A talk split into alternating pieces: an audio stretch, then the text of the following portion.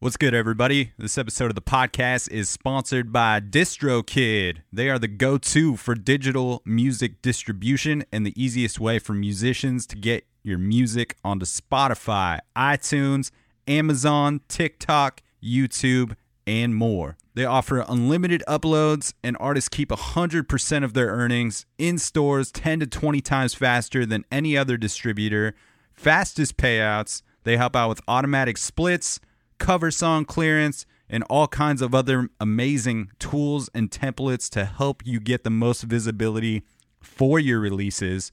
I dig this company and really appreciate their business model that offers more features than any other distributor at the most affordable price possible for solo musicians, bands, studio artists, DJs, and any other creators that are producing music in their home. And they also offer label services as well. They're distributing over a third of the world's digital music at this point. And the best part about DistroKid sponsoring the podcast is that they are offering Dan Cable Presents listeners 30% off your first year of membership, making their already affordable services even cheaper. Check out the link in the episode notes. I will also put it in my Instagram bio in the link tree. Click that link and it will give you 30% off your first year of service. Super stoked to have DistroKid sponsoring the podcast and can't thank them enough for their support of this thing. This episode of the podcast is also sponsored by Produce Row Cafe here in Portland, Oregon. This has become one of my favorite local hangs because they have free music every Wednesday night from 6 to 8 p.m. and Sunday afternoons 1 p.m. to 3 p.m. They are located in inner southeast Portland. And not only do they offer free music on their large patio setup, but they've also got a killer brunch menu from 11 a.m. to 2 p.m. on Saturdays and Sundays. The French toast and the breakfast sandwich are lights out.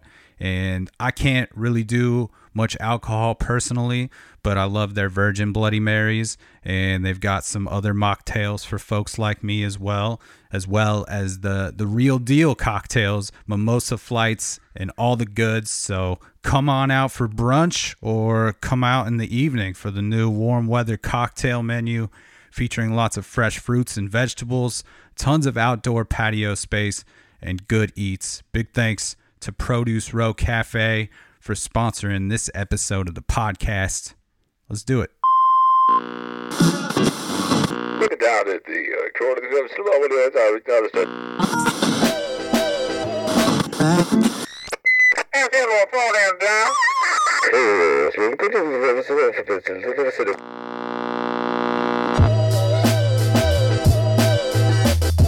What's up, everybody? Welcome back to another episode of the Dan Cable Presents podcast. Thank you for tuning into the program once again. If this is your first time listening, thanks for checking out the show. You can find fresh episodes coming at you every Friday. And if you want to help support this thing in a free way, you can do so by clicking subscribe on iTunes, clicking write a review, giving the podcast 5 stars if you feel like it is deserving of so.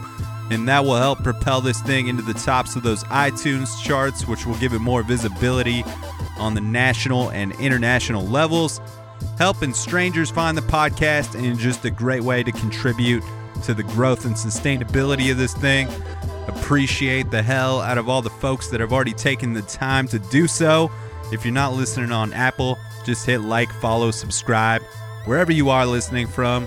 The podcast is available on Spotify now, and I've also been dropping some monthly playlists there as well, so I'll put the links for those things in the episode notes so you can keep up with that Spotify profile and those playlists that are dropping every first of the month. And the links for the Dan Cable Presents mugs and t-shirts will be there as well. All right, man, enough with all the preamble stuff. Noah Gunderson is back on the podcast this week, and I am fucking pumped about it. This is one of my favorite episodes in the entire catalog of this thing. Noah Gunderson came on the podcast a few years ago, right around the time his White Noise record came out, and I got to link up on the phone with him at that point, and we chatted about his beginnings and how he sort of had gotten to that point in his career, and that was a big deal to me at that time when we recorded that episode.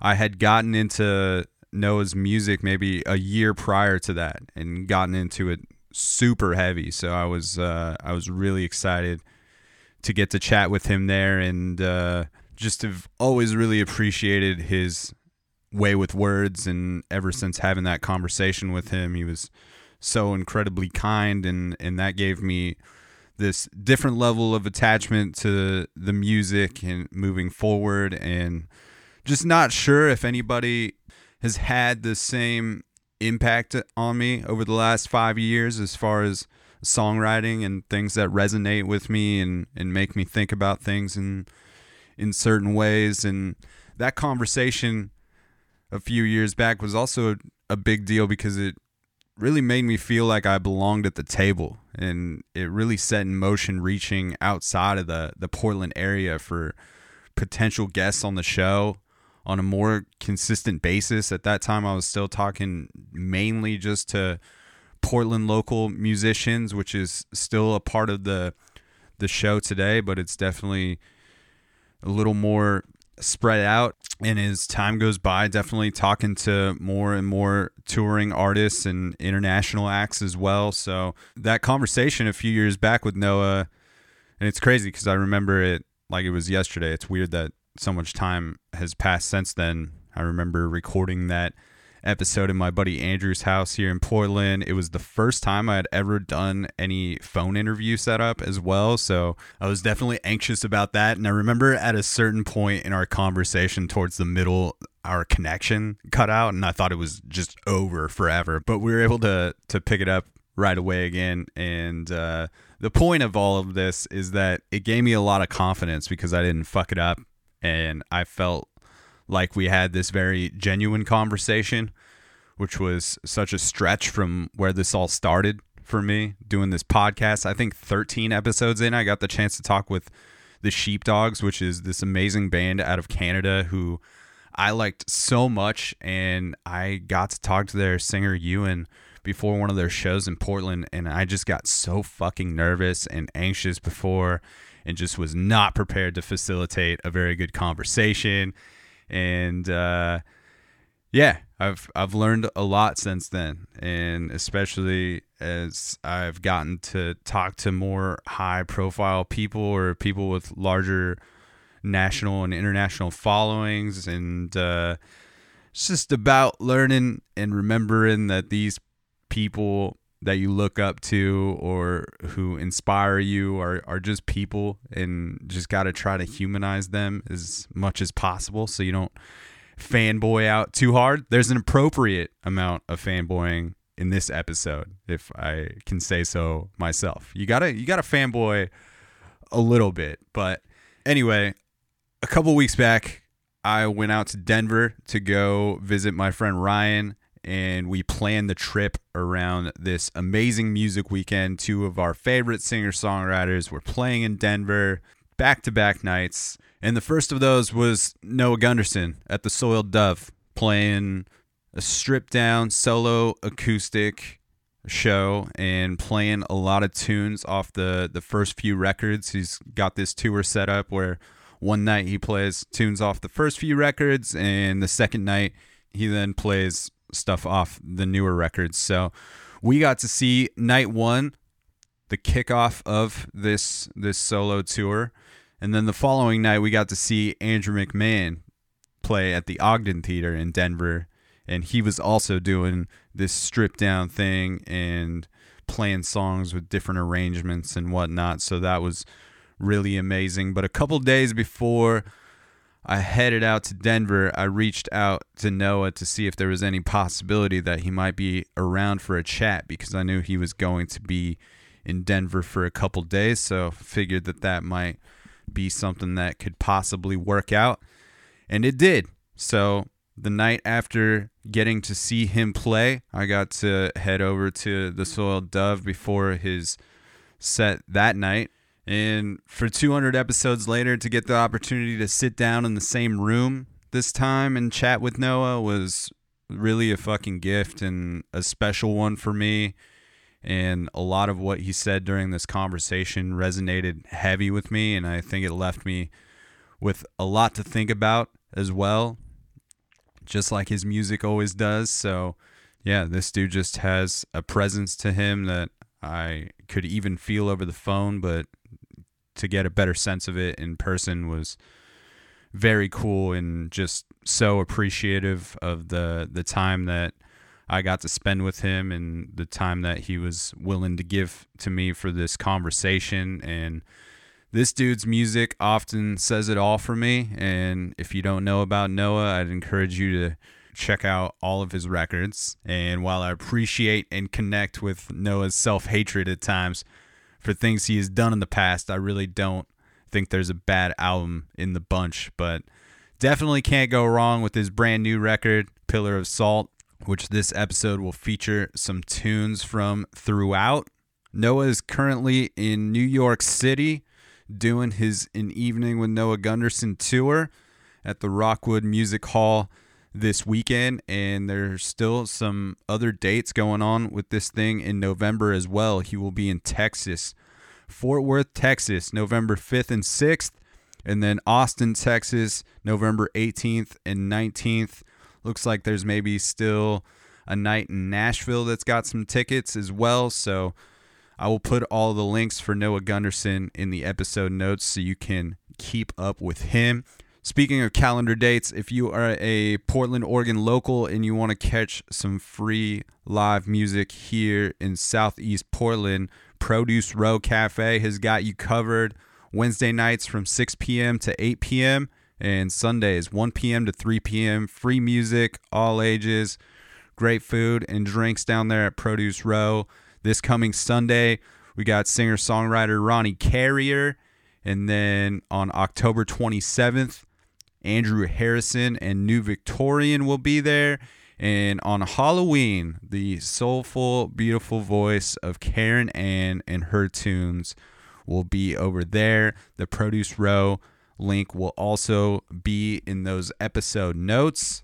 And my goals of trying to keep this intro short and sweet have obviously not worked out, but I just wanted to provide you all with a little context for my chat here with Noah. If you're new to the podcast and you came to it because you're a Noah Gunderson fan, I'm super stoked that you have tuned into this thing. Like I said, every Friday, fresh episodes, usually myself in conversation with an artist of all genres. Got a really killer episode coming at you next week with Brandy Zadan out of Nashville.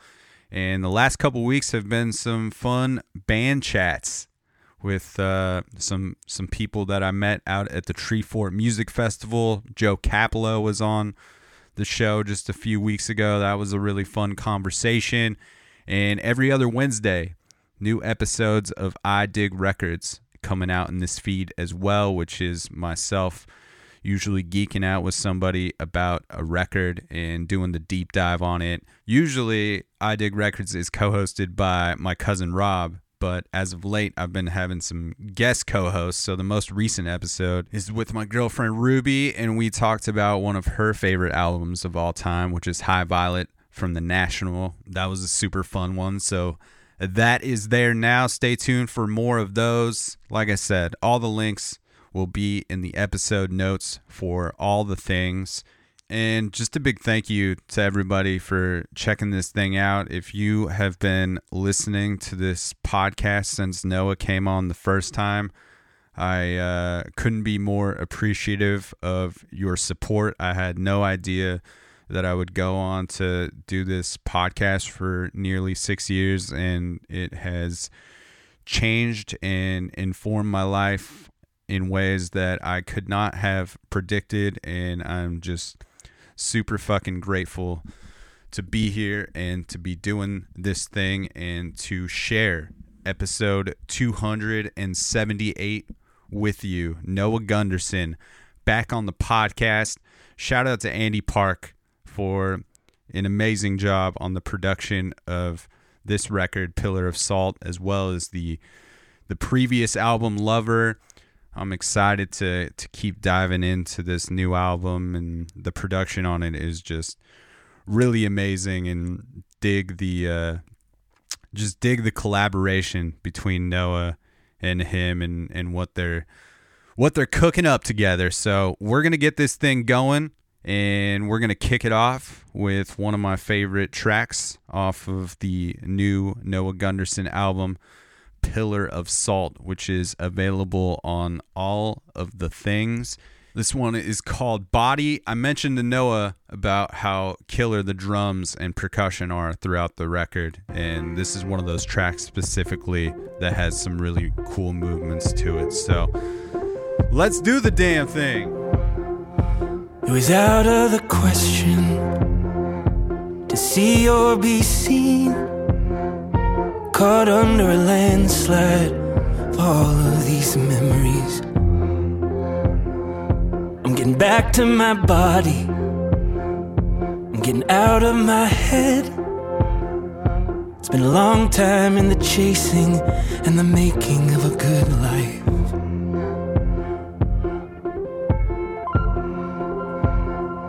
So here I am, on a beautiful day, looking out the window at the traffic on the east side of LA. Overthinking as usual, by the right things to say. I guess I just get nervous when things are going okay. But whatever happens is probably gonna happen anyway.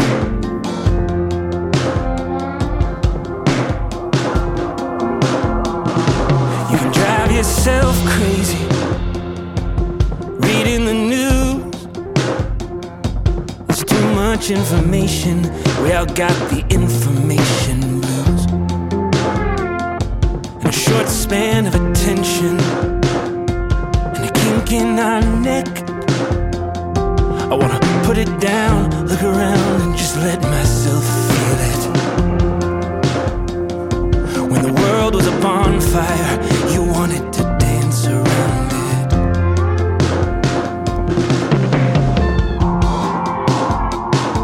But if I told you then what you could have been, would you have turned around?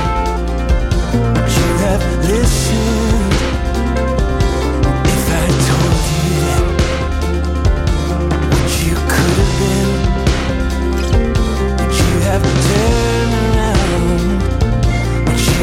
Even listened.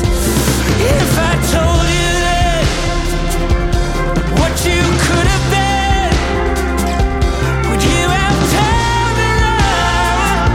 Would you have even listened? If I told you that what you could have been, would you have turned around? Would you have even listened?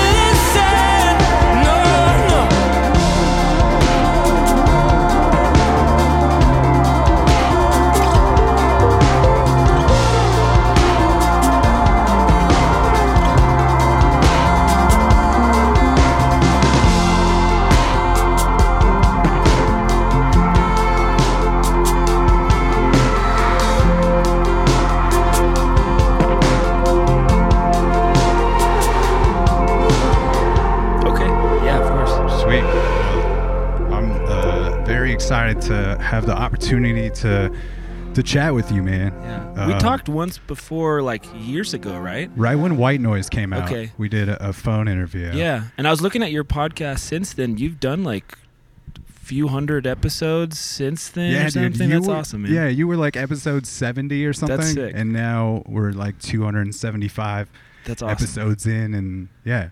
So it's great to have you back and get to actually sit in the room with you. And I feel like it's a special weekend to get to talk to you. I got to see your show here at the Soiled Dove last night, and that's kind of kicking off this solo tour that you're doing, and to get to talk to you on release weekend of Pillar of Salt, which is so fucking good, man. I'm excited to like dive into all that stuff for sure. Dude. But it's also nice to like do an interview in person. Like I never, it's so much of, I mean, obviously this last year, I kind of stopped doing interviews for the most part too, actually. But when this one came across, I remember we had a good talk last time, so I was like, let's do it. But yeah, so many of them are like on the phone or like via Zoom, and so this is like a rare occasion actually to be able to sit down in person and talk. Yeah, dude. I mean, I appreciate you giving me the time, and it's hard to sometimes like catch that vibe too when you're doing it over the phone, and I've had to do a lot of the Zoom stuff, and you just kind of have to roll with it because it's still like great opportunities to get to talk to people, and I would have loved if we were doing just a Zoom thing, but to get to hang here, and especially after seeing the show, you know, brought up some different questions I had, and but yeah, man, how's it feel to be playing tunes again? Because last night was kind of the kickoff to this thing. And I kind of strategically did a few things after COVID. The first actual show back I played was at a house show, a friend of mine's place that I had played for years and years, and it was for like 20 people.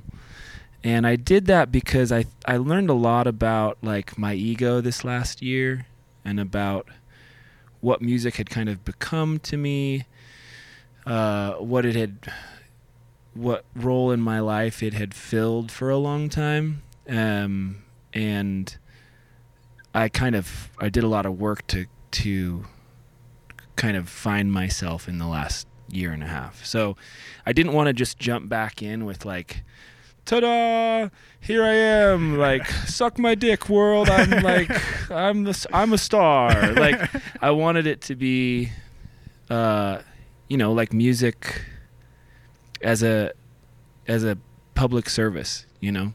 And so I did this house show for 20 people, and then I played at this dive bar in the middle of nowhere in Washington called a place in Ferndale, Washington, which anybody from Ferndale out there, shout out. And those were really special because there was no pretense about like how many tickets I sold or like what room I was playing or what the production was and all that stuff. It was just like, this is about music and people being in a room together, and that's something that we need. And then coming back to this is like the first, these first shows like in a club where it's like a Noah Gunderson thing. But it feels really great, and it's, I think the response to this record and the way people, well, for one, like I'm just also more receptive of things now, I think, and just seeing how impactful my music has been on people, but without needing that to like feel good about myself, makes it a lot easier to just come out here and tell stories and sing these songs from the back catalog, and so that's my long-winded answer. Yeah, I don't know, man. It was something cool about last night's vibe. I felt like I was watching a stand-up comedian kind of work things out. It was just so nice to watch you walk up with just this notebook to fall back on for some old lyrics, and you know, it's just you sitting up there on the stool and just a very casual environment. And I also really appreciated, for I'm sure as much as everybody in this room last night wanted to sing along a little bit louder than they were, it was all kept kind of these whisper singing along. They didn't quite like turn it into a Dashboard confessional unplugged, which I could appreciate that end too, but we came to listen to you. Yeah, it's a cool energy at these shows too, because it's a kind of quiet that doesn't make me feel uncomfortable. And that's a weird thing that you notice after playing for all these years, is there's a kind of quietness that makes you feel weird. Like people are just being quiet to be quiet. And then there's people being quiet who are engaging in their silence, which is so hard to explain, but it's a great feeling. It makes me feel comfortable. It doesn't feel like, wow, I'm just up here in front of like a really quiet dark room full of people. Well, speaking to you, you know, being able to maybe acknowledge things differently of how your music has impacted people, I will tell you that I don't know, I think I came to your music about a year before we chatted about White Noise coming out, and since then your voice has just been, like, your voice and your point of view has become very important to me. Awesome. And just kind of this measuring stick for singers, songwriters, and things of that realm to evoke a similar emotion. It's this this very special thing. Like, Ryan and I were talking about it on the way home last night, just like leaves you with this feeling when you walk away from it that it's like, I don't know, you're feeling all these things and you're kind of forced to reckon with them in some ways. That's great. I mean,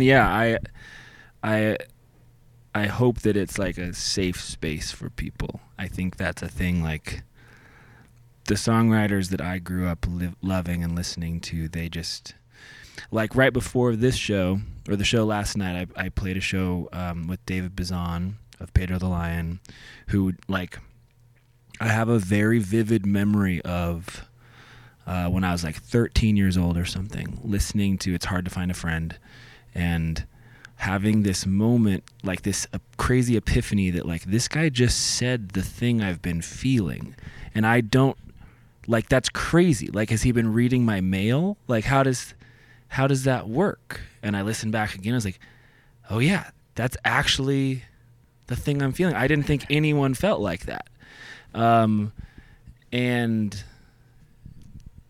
yeah, so and it's weird because I don't think I, like, set out to do that thing. I just, honestly, I was just a really fucking lonely kid who had a lot of time on his hands and felt like songs were the only way I could express these complex emotions. And then, like, some girls paid more attention to me because I wrote these songs. I was like, well, this feels like a solid career path. And then, so yeah, so it's really special that, like, when you say something like that, it means a lot that, like, that it resonates on some deeper personal level. Yeah, I've just found myself, I guess, like, relying on your catalog of music at times, I guess, during some rough times, and especially with Lover was the record I just, like, have a lot of attachment to, just with what I was going through within maybe that 2-year period of it being released, and just kind of up until this Pillar of Salt album. And yeah, just it taps into something special. And, you know, whether you're a songwriter or musician that kind of uses music to help you, you know, your lens for the world, I think it's the same as a listener. It's like, oh, this thing has helped me deal with things that I, like, couldn't imagine or whatnot. Awesome. So, yeah. That's very cool. Well, it's funny. I like, it's a hard thing to take credit for, because on one hand, I've worked over all these years to kind of hone what I do. But, you know, it's also just something that kind of comes. And most of what I've learned is just how to get out of the way. So anyways. I know you were talking last night about how your relationship with the old songs has changed over this last year. Can you talk about that shift? And yeah, I mean, I just, like, I've always had, like, an element of self-hatred for, not even self-hatred, it's just I listen back and I would be like, oh, we should have done this differently, or this, just like everything, I felt like everything I made had sucked. And that was partially what drove me to make changes the next time around and try to improve and all of that. But, you know, I think I have enough distance from these songs now where I can play them as almost as if I'm covering myself. Like, I'm playing covers of my own songs. And also with this perspective of, like, it's not just about me, you know, it's about the people that these songs have meant something to. 'Cause for a long time, music was just, performance especially, was like, seeking validation, seeking something to make me feel a sense of self-worth, you know. So getting on stage was like the hour and a half of me feeling like good about myself, you know. And now I'm able to come to these songs and like kind of smile and like, oh, that's funny. That's where your head was at like 16 years ago. But also just the way I write music is there's a lot of times when I don't really know what I'm writing, and I just try to trust that it's going to make sense. And it's funny, as I go back and revisit these songs, like there's some that sort of became stories in my life later. And I don't know if I just manifested that because of whatever attitude I had at that time, but like for example, the song Fire from the Family album, like I don't know what the fuck I was writing when I wrote that. I just kind of had this image and it was sort of dramatic, and I was like in my late teens, early 20s, and then it's funny, like playing it back, I'm like, shit, there's a lot to this I relate to now, as a part of my own journey as a now 32-year-old person. So it's fun, and I can revisit them and sing them a little differently and play them a little differently, but I feel more relaxed about them. I know that they mean stuff to people, and I'm happy to be able to perform them. I was born in a lighthouse when my mother lay. She won't wake for no shouting. I was raised by the water, by the crippling waves, and the gulls gave me my singing. The devil came to visit me. He said, son, I am your enemy. Fear me. But it came to my surprise. I was drawn by the fire.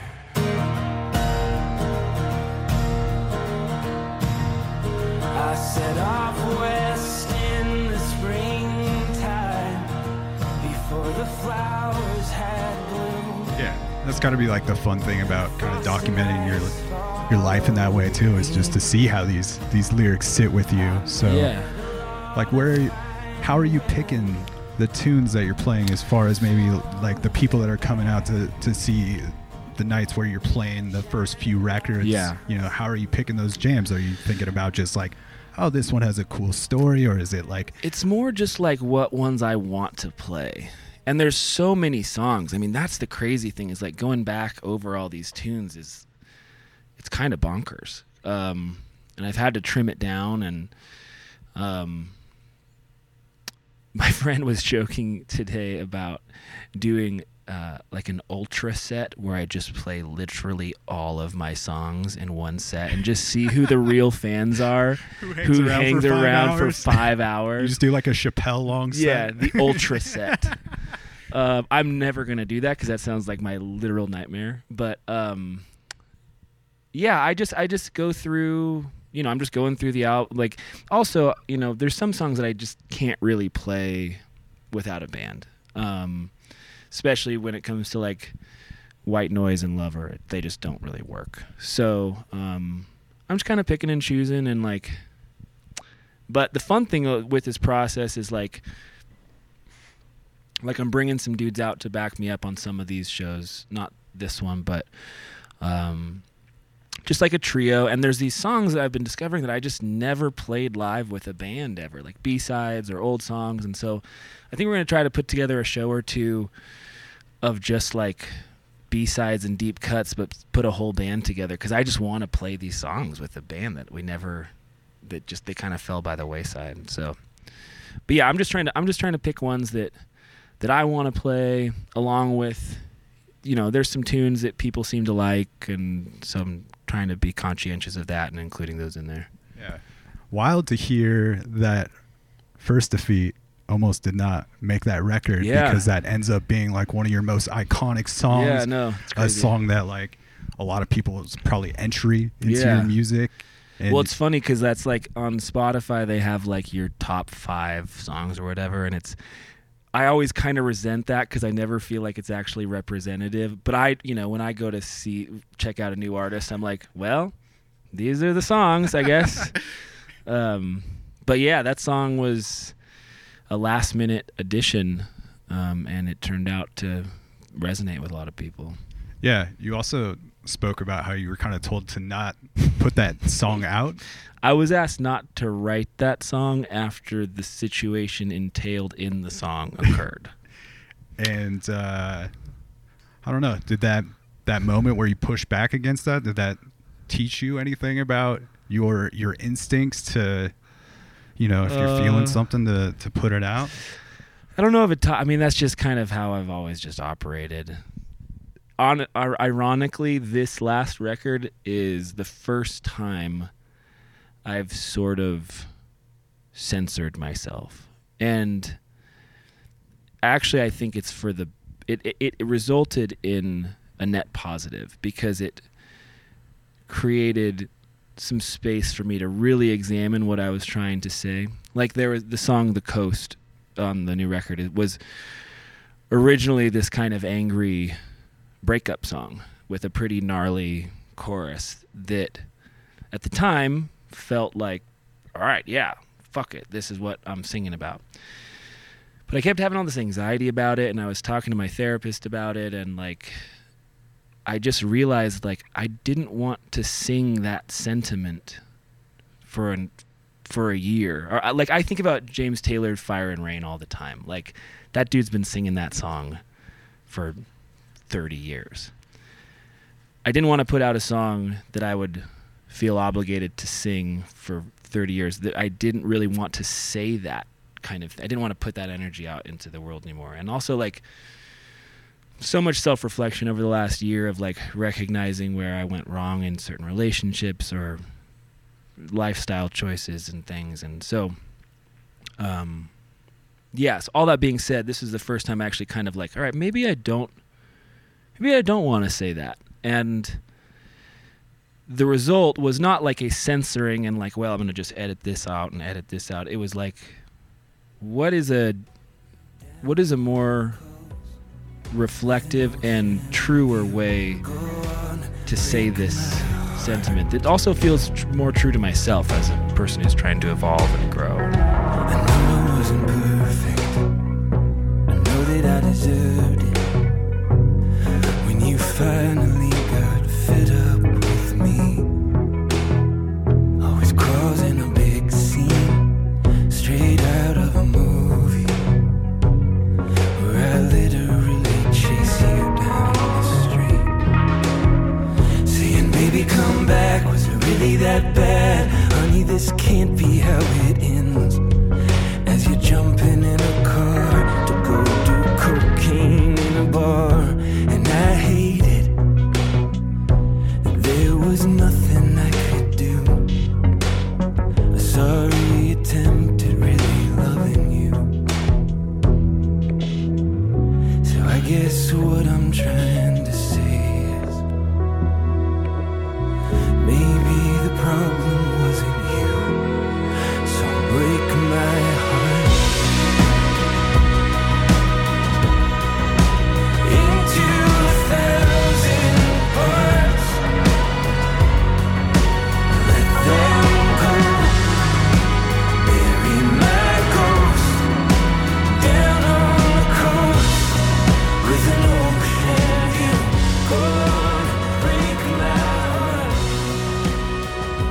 mostly just the pandemic situation, you not being able to be out playing, that forced a lot of self-reflection over the last 18 months or so? Yeah, so when COVID hit, I had this cabin out in the woods prior to that time, and I moved out there as soon as COVID hit, like permanently.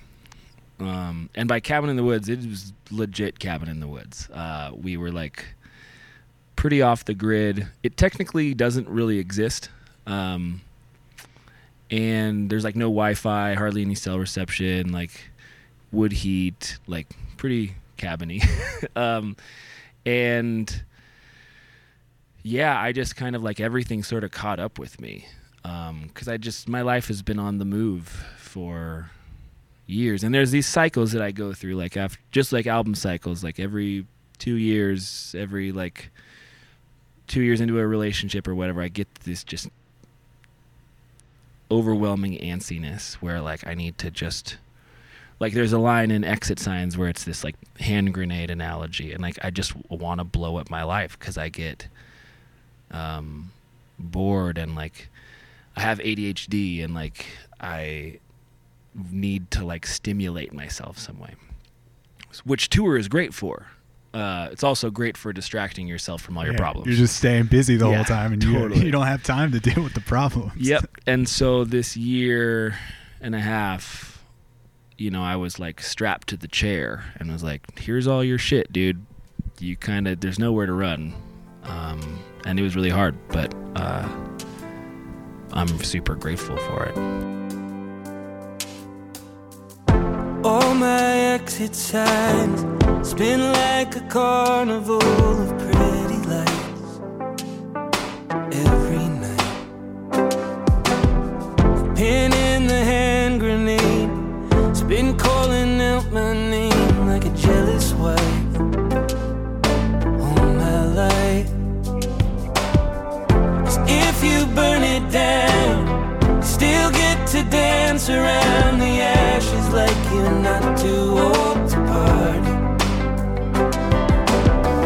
Down in the afterglow, all this letting go is just another thing you're holding on to. Would you say a lot of Pillar of Salt came out of that, or was there a lot of that music that was already written before you hit the cabin? Most of it was written at the cabin. There was a few tunes that were written before. Laurel and Hardy was written before. Body I wrote like right before the pandemic hit. Kind of that with that feeling of like something's feels weird. I was like in LA at a friend's place, and it was like before lockdowns, and everything happened so quick. Like I had played a show, and then I think the next weekend I flew to Toronto, and then everything shut down, and I came home and it was over. But yeah, most of the tunes I wrote at the cabin. Have you found that therapy has affected your songwriting outside of just like the boundaries of things? I think it's helped me become a better communicator about what's going on with me. I think it's just,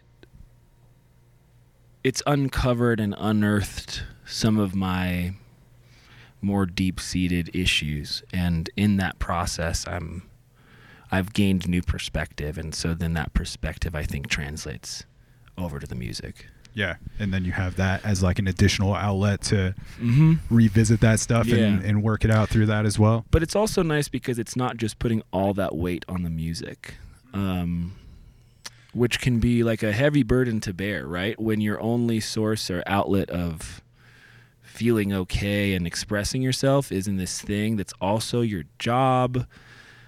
It gets fucking weird. So to have another outlet take some of the pressure off, which honestly I think allows for more creativity, because you're not just like, I really need this to like fix me right now.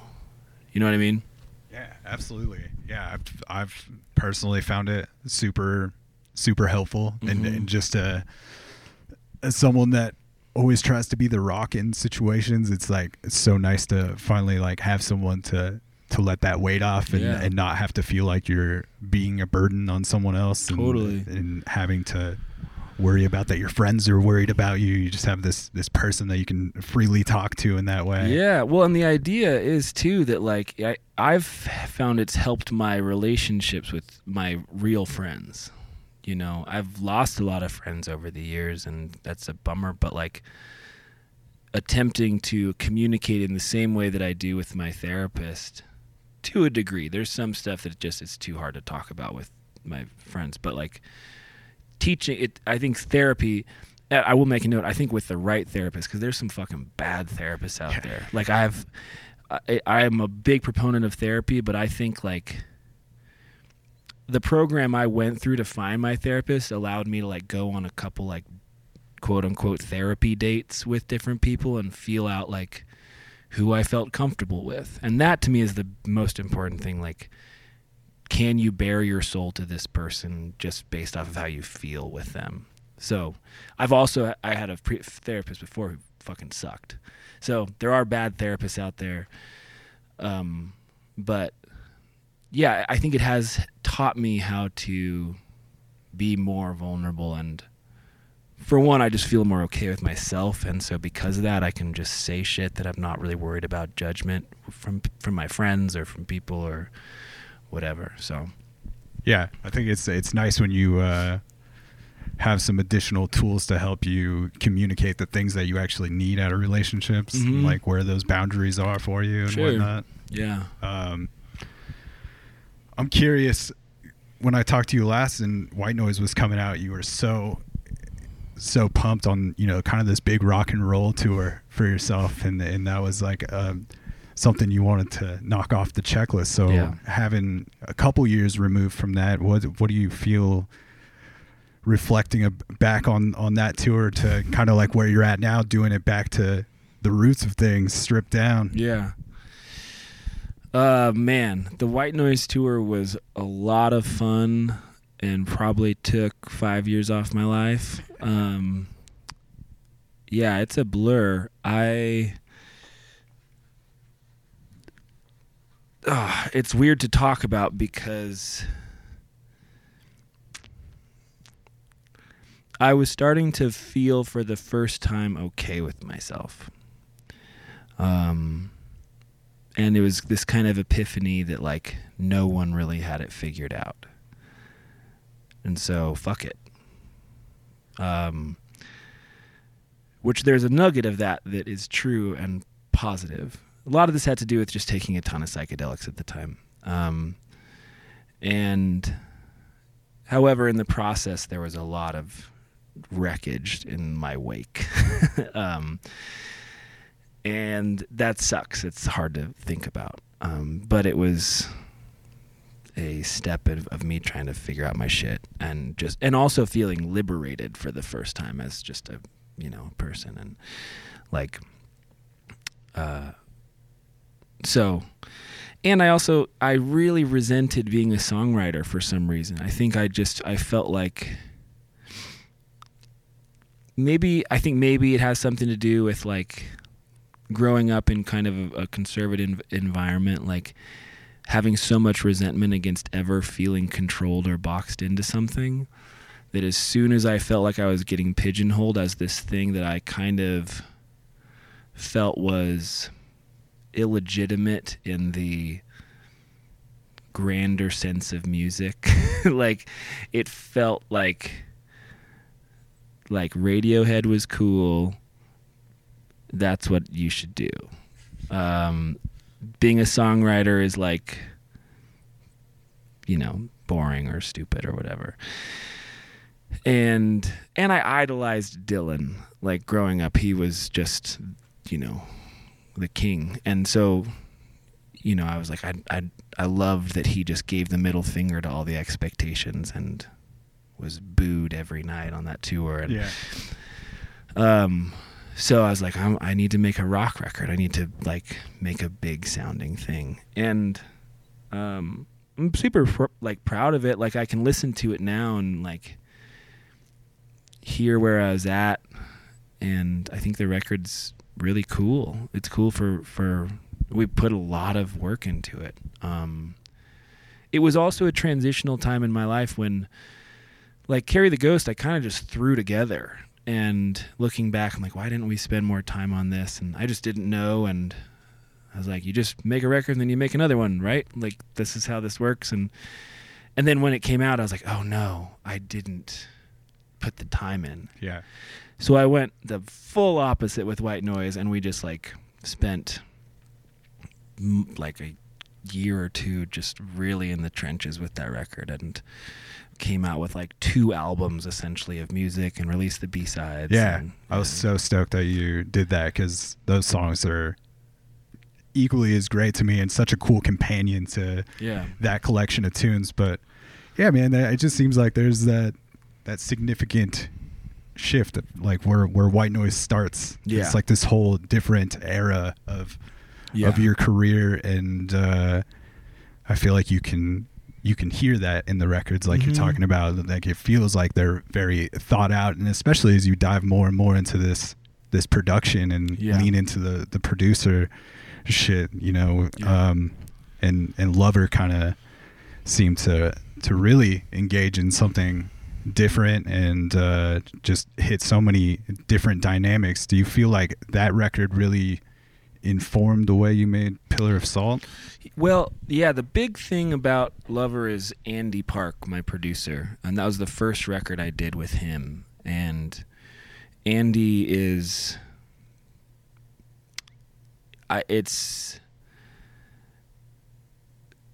There's a lot of bands out there that are kind of made or broken by a producer, and I need a producer. I need someone who I can collaborate with and be like, here's my song. I don't want to overthink it. I'm also not like, I don't do the computer. I don't know Pro Tools. Every time I've tried to do that, I get in my own way. So Andy and I's process with Lover was like, let's just throw everything at the wall. You know, with White Noise, with Nate Ucino, who's also a super talented producer, but the process was a little more like, okay, what's the plan? What's the method? How is this, you know, what's the idea and how do we execute it? And what are the musical parts? And then let's play them and edit, like, which was cool. But with Lover, it was mostly just like, it was just a lot of improvisation, which Pillar of Salt is even more like that, where it's just like, okay, Andy's going to run the track. I'm going to sit at the piano. We'll do 5 passes. Cool, I'm gonna go smoke, let's come back and we'll do something else. And then we'll edit that later. And Lover was a lot of that, just getting in a room, bringing different people in that we liked. And like, that was also where I started kind of letting go of the reins a little bit and just trusting that like, okay, why would I hire someone I like and then tell them what to play, you know?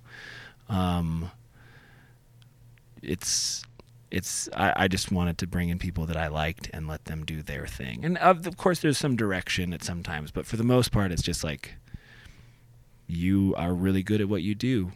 I don't do what you do, but I want your thing on my record. So we'll run it at you and you do whatever you want. And that's kind of seemed to work pretty well for me. Yeah, dude, that's that, that Lover record, that's that one for me, is like that album I put on that I know is going to devastate me, but I just like, I gotta keep going back to Thank it. You. Like tracks like Wild Horses. Always got a lot on my mind. It feels like the net just gets bigger with time, stretching out behind me, trawling the open sea. Waste a lot of breath on the bullshit. I breathe a lot of air that keeps making me sick, or maybe just hazy, a little bit lazy. It's okay if you don't have the answers. The questions remain the same. There's a whole lot of people claiming their team, but nobody knows the game. So give me a minute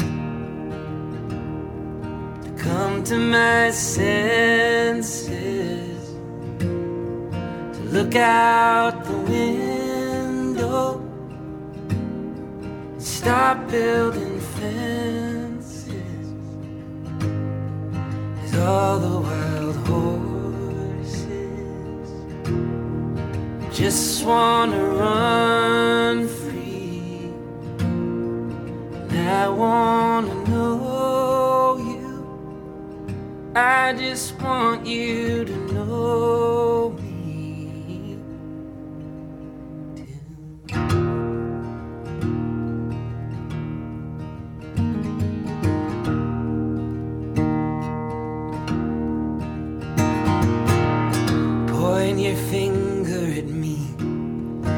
dare you to stick it between my teeth. You just keep putting up crosses and sharpening nails as you wait for the cultural priest to hand down a confident sentence. Anyone accused of a crime, there's 1,000 ways to blow it, so don't even think about speaking your mind. Maybe you would rather be angry, but I'd rather sleep that night.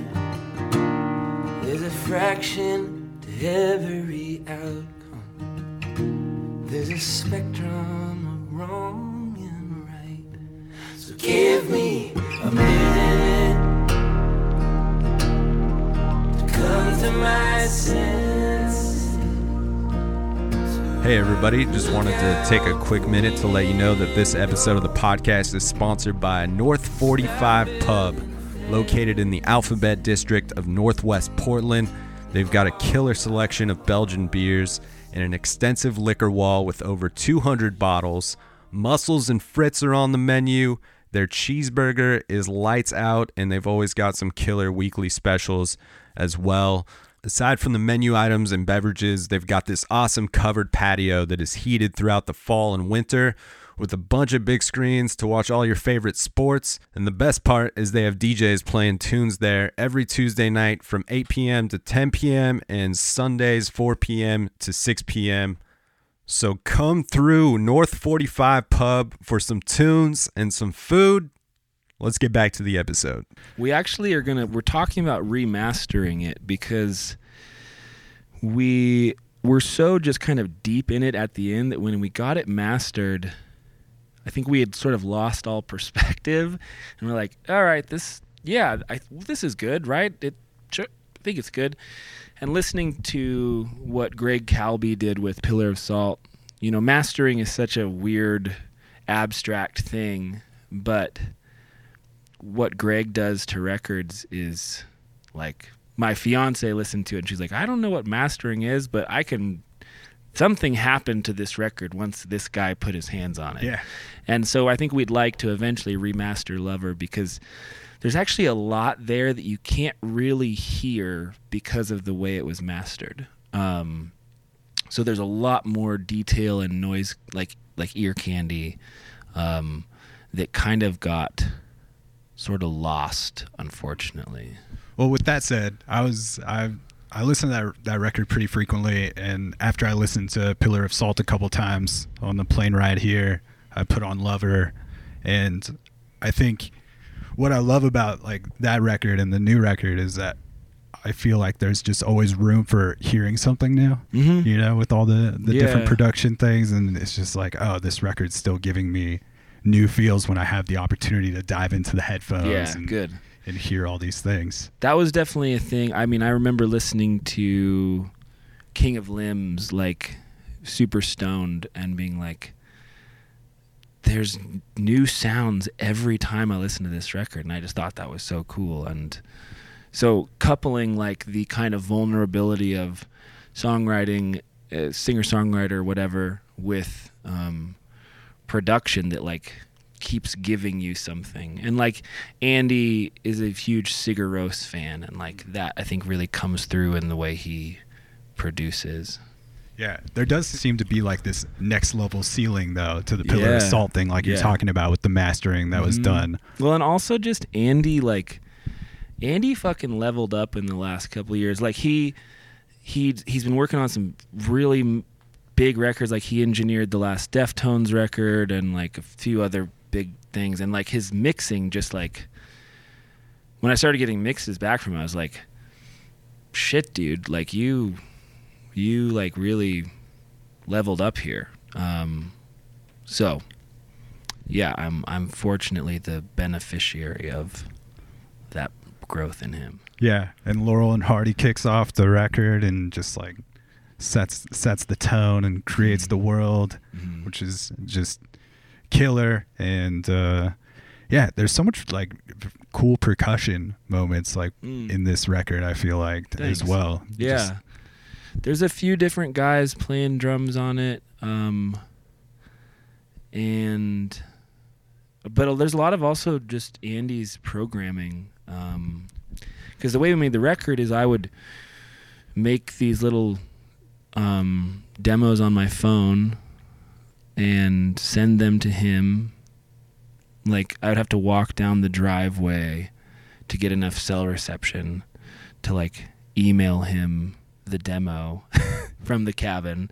And then he would, like, I would be like, "Here, all right, here's the BPM, here's the key, do your thing." And then he would send me stuff back, and it was amazing, and I would make notes and send that back and forth. And inevitably, once we were able to kind of meet up in person, we started bringing people in. But that was really the beginning of the record. Yeah. Are you still always kicking songs off on a guitar or on a piano then? I wrote most of this record on the piano. And I had a little back room at this cabin. I lived there with my now fiance.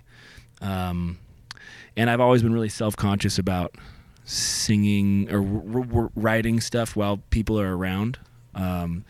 So I would just go back there and like sing really quietly and like thinking that I would, you know, sing them louder later. And then we went to record them. I was like, oh, these are all in this range that's really low, which is cool. I mean, that's how, it's the way the record sounds. Yeah. Do you feel like the stuff you write on the keys maybe gives you a little more room rhythmically with the vocal? Yeah. And opens up that pocket? There's a lot more space sonically. I mean, it's a different rhythmic instrument.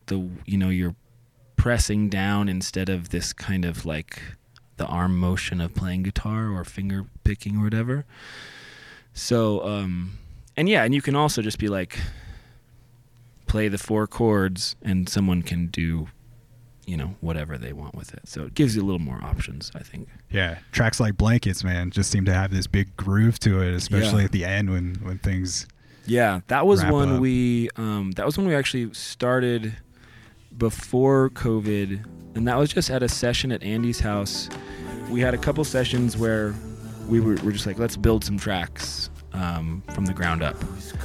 And so we just play around with sounds and try not to overthink it. And as soon as we, you know, hit on something, and I think it was that,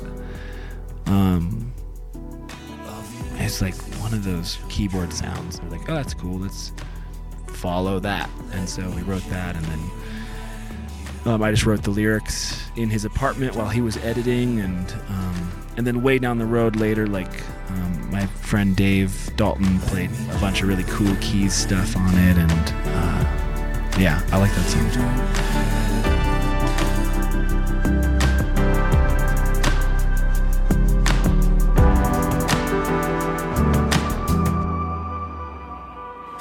Now you're slowly disappearing.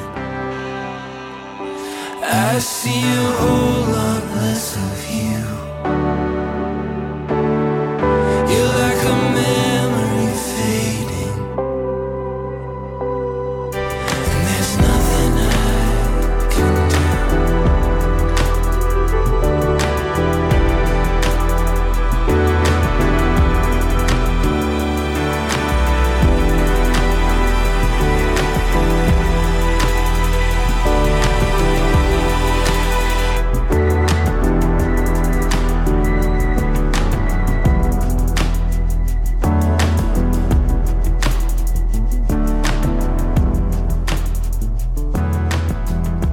Has Phoebe Bridgers on it, the incredible Phoebe Bridgers, the legendary. She's another one of those people, prolific, man, that's just like part of that measuring stick for making you feel something.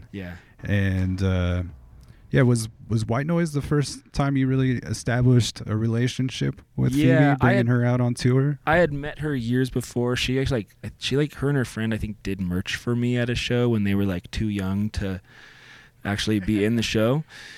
And then she had like come to a show that I had played with my other band, and she had tagged a video, and I was doing the post show Instagram, thing where I was like looking at videos, and I had remembered I'd seen that she had done something with Ryan Adams, and so like, what's Phoebe doing? And so I clicked on her link, and this was like a year before Stranger in the Alps came out, and she had posted the video for Smoke Signals, and I was like, I told the girl I was seeing at the time, I was like, you need to watch this because this girl's gonna be super famous, and that seems like a dramatization, but I legitimately felt that when I saw that, and I was right. You're prophet. I was a fucking prophet. And then so we brought her out on the White Noise tour, and then she just kind of skyrocketed into her own orbit. So I was lucky to have her on the track. Yeah. What have you learned about, like, from your collaborations with her? I don't know if I've learned anything. I don't know. I'm glad she's on there. You know, we did a thing at the end of the White Noise tour for this like mashup of Killer and The Sound, and so we clearly it was like, oh, this works, like there's something here that really works, but yeah, she's just a super talented person, and I hope, you know, we can't wait to see what she does next. I'd hang up a canvas and give it a name.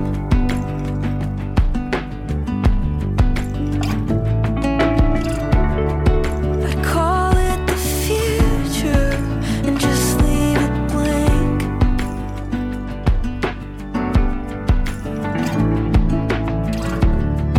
Get high off the fumes and die in the paint.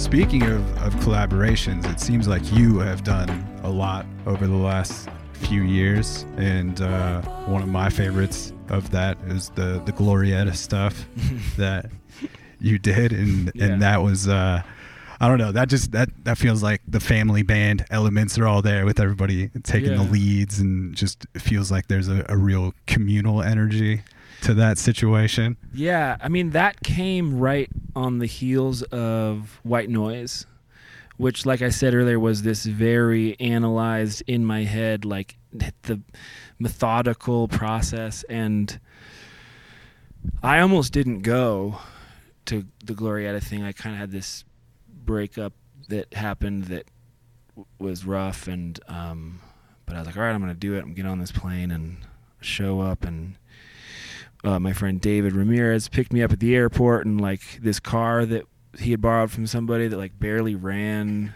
and he was like, I think, pretty wasted at that point. And then I get home, and we get to this Airbnb, and like there's this dude who I hadn't met at the time, Jason Blum, who's like smoking his pipe in the Airbnb, and I'm like, what the fuck is going on? Like, and there's like, and I got there late, like I didn't meet most of the folks until the next morning, but yeah, man, it was really special. It was like, I wouldn't do it again, or maybe I would. Well, actually, a lot of those people fucking got sober after that tour, because it was so kind of intense, but I'm really, you know, it's a special thing to have documented, and I, from what I remember of it, I have some really special memories. Yeah, I I had a feeling that that was not going to be a thing that too many people were going to get to see, and maybe that was like a one and done kind of set of shows. Yeah, I would never do that again. And like, they keep trying to like pull me back in because like there is some Glorietta shows that happen, but like most of those guys live in Texas, and I also just feel like my thing on it is like, just don't over milk the cow. Like, let it be what it was. The special thing. Yeah. But also if they want to do it, like I have no problem with it. But for me, it was also of such a certain time in my life that I think to go back to doing those songs live would just sort of feel disingenuous. I don't think I could really do it. Well, I feel lucky enough to have gotten to see one of those sets at that Pickathon Music Festival. In Oregon. Yeah. Oh, yeah. So I was there for that, and awesome. Your set, I was coming up on acid for the first time in my life, and so that was a fun way to set it off with the family band vibes of Glorietta. We were all doing a lot of mushrooms that whole day, and then that's the Pickathon vibe. No? Oh yeah, and then I did some cocaine that I'm pretty sure was not cocaine. Yeah, that was a weird time. Goddamn this cold and lonesome feeling. Can't get no sleep and I don't feel like eating. Goddamn this cold and lonesome feeling. I don't know what to do with myself.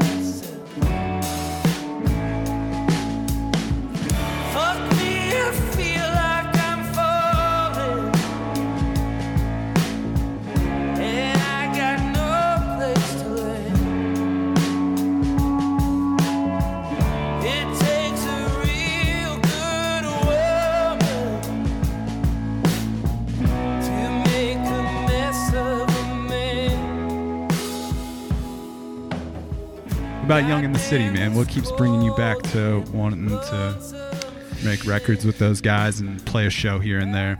Well, we've had a EP that's been done for a while, just kind of waiting for the right time to put it out, but I think that project kind of might be towards the end. We're all kind of doing a lot of different things, you know, everybody in that band, but really fun songs, and I'm really excited to hopefully release this EP that we have in the can as kind of like the last thing. But I also I'm at the point too where like I got a lot going on, not just with music but with my life, and I'm getting married, and I'm actually kind of I have another job that I've been kind of getting more involved with, just because I don't want to put so much pressure on music to be the thing all the time. So, you know, and I also like have hobbies. I like snowboarding. I like cycling. I like my motorcycles. I have a lot of stuff going on. So, and I also like making records of my own music. So I think for a long time I kind of overcommitted and wore myself thin, and now I'm trying to be better at like not taking on more than I can chew. And so probably not as many like collaborative projects for the foreseeable future. Yeah. Well, amongst all that, you were able to crank out quite a bit of fucking music over the last 5 years, man. Well, I had a pretty big hole to fill inside me that I needed to just do something in order to attempt that. Yeah. Do you feel like you're approaching each record with this next level of maturity then, or coming into Pillar of Salt like it was just a new mindset heading into that one? Yeah, and each one builds on the last, you know, and like I think I'm in a good groove with the way I write songs now, and I've figured out a few things. Part of that figuring out is that it's a constant state of becoming, you know. You never arrive, and if you just accept that, then the journey's a lot more fun. And so the way I write now is I just show up in the morning and I make my coffee and I sit down and I'm like, all right, I'm just going to dick around for a while. And sometimes something happens, sometimes it doesn't, sometimes you just stare at the wall for a while. But I think because I'm not putting so much pressure on it to be like, how can you not write a song? You suck. Yeah. It's like, well, all right, I showed up. I clocked in. Now I'm gonna clock out. I'm gonna go do other shit. But I just keep doing that, and the songs, keep coming. So I'm just gonna keep doing that. You think you're gonna keep working with Andy too? Yeah. As well. That kind of seems to be working pretty well. Yeah, he's definitely like my Nigel Godric or whatever. Like, really, the thing we have together works really well. So. Well, it's cool that you're like so stoked on his progress too. Yeah. And like you can recognize his growth and he can recognize yours, and developing that level of communication between the two of you where it's easy to make records, hopefully. And he's put up with my shit, man. Like during that Glorietta tour, I showed up at his house on our day off for a session and was so just a wreck that I actually just passed out on his couch for the whole day when we were like supposed to be working. So I'm just super grateful for him and our working relationship and our friendship.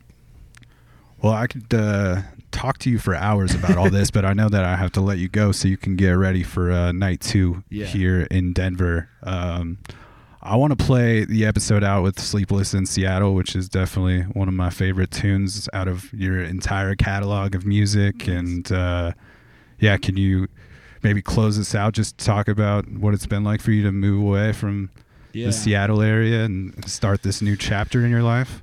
Yeah, I mean, it was the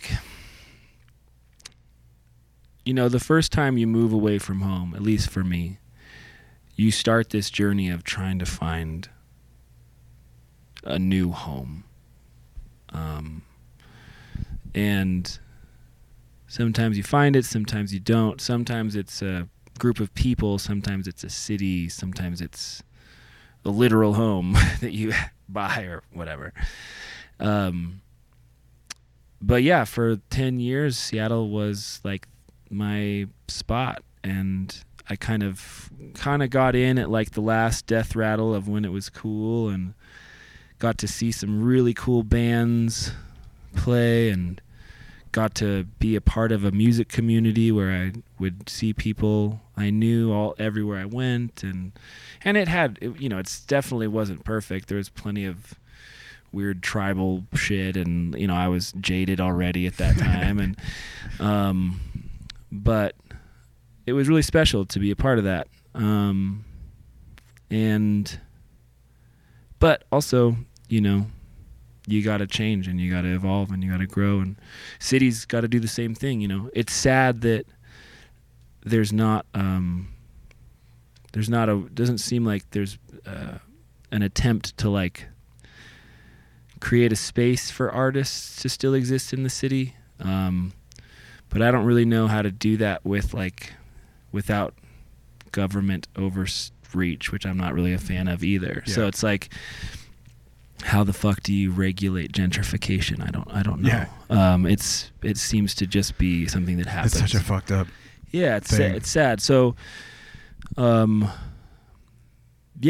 just slowly watched the city become something I didn't recognize anymore, and then when COVID hit, I was already planning on leaving, but then COVID kind of accelerated that process, and it was hard. It was hard to leave a place where I like became who I am, but also there's so many memories attached with the place, like this intersection or this apartment building or this bar that this person worked at, or there's all these memories attached with the city that there's some pleasant ones and there's some unpleasant ones. And there's also some things that just need to that you need to let go of in order to grow.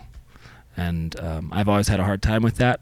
And, that's what, this record's called A Pillar of Salt because of looking back and memory and stuff. And, so leaving Seattle, I think, was really important for me to kind of go into this next chapter of my personal life, my musical life. But I miss it. I miss what it was. I don't recognize it anymore. But I'm finding my own new home. Elsewhere. Yeah.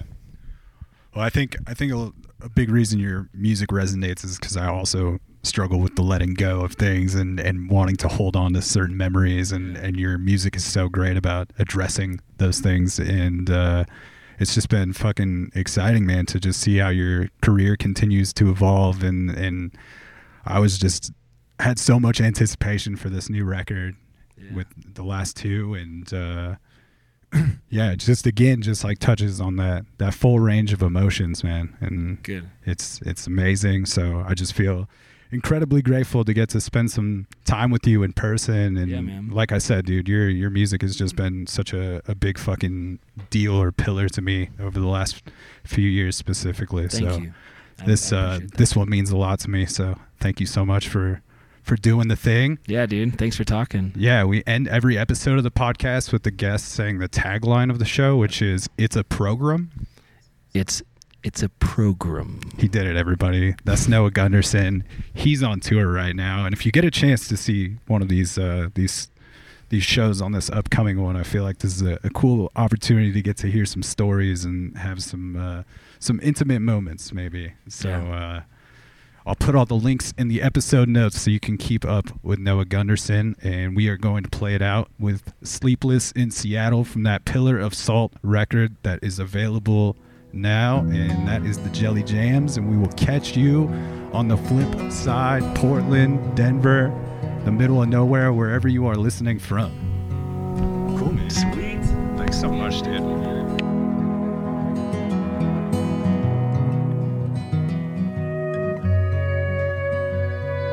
Sleepless in Seattle, I couldn't find a better name for this.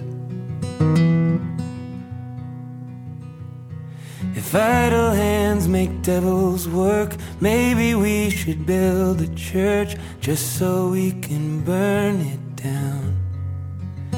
'Cause every bar in this city reminds me of somebody now.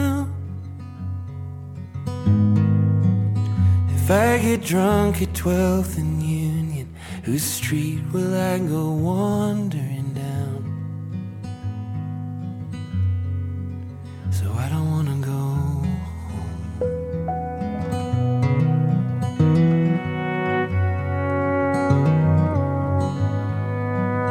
I don't wanna go home.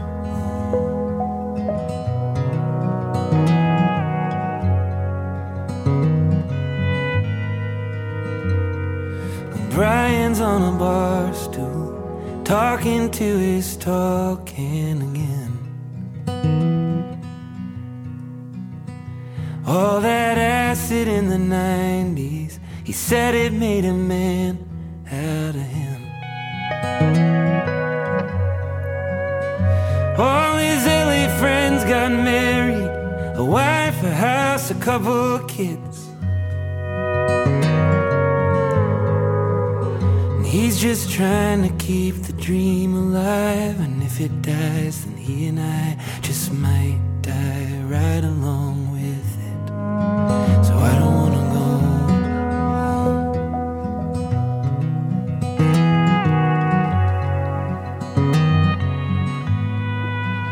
I don't wanna go home.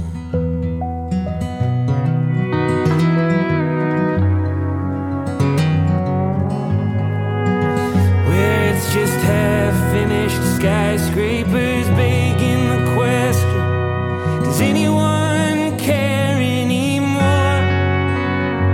And this city was built on the back of a spirit that I can't feel anymore. Maybe there's a new anger or a new seed for some younger farmer to sow. Right now it feels like last call on New Year's Eve, and the bartender's telling me to go, but I don't wanna go home.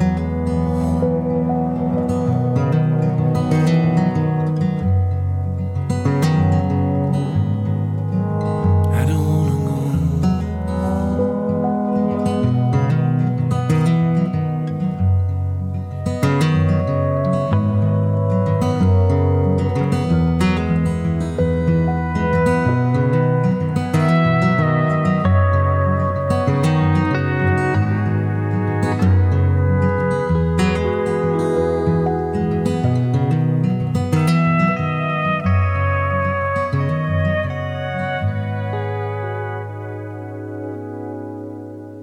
want to give a big shout out to DistroKid for sponsoring this episode of the podcast.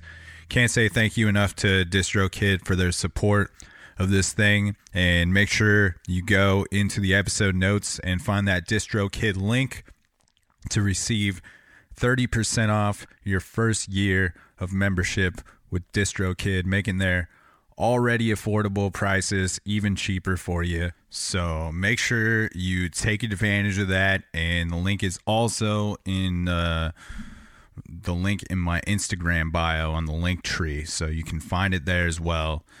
Big thanks to DistroKid. Stay up, stay tuned.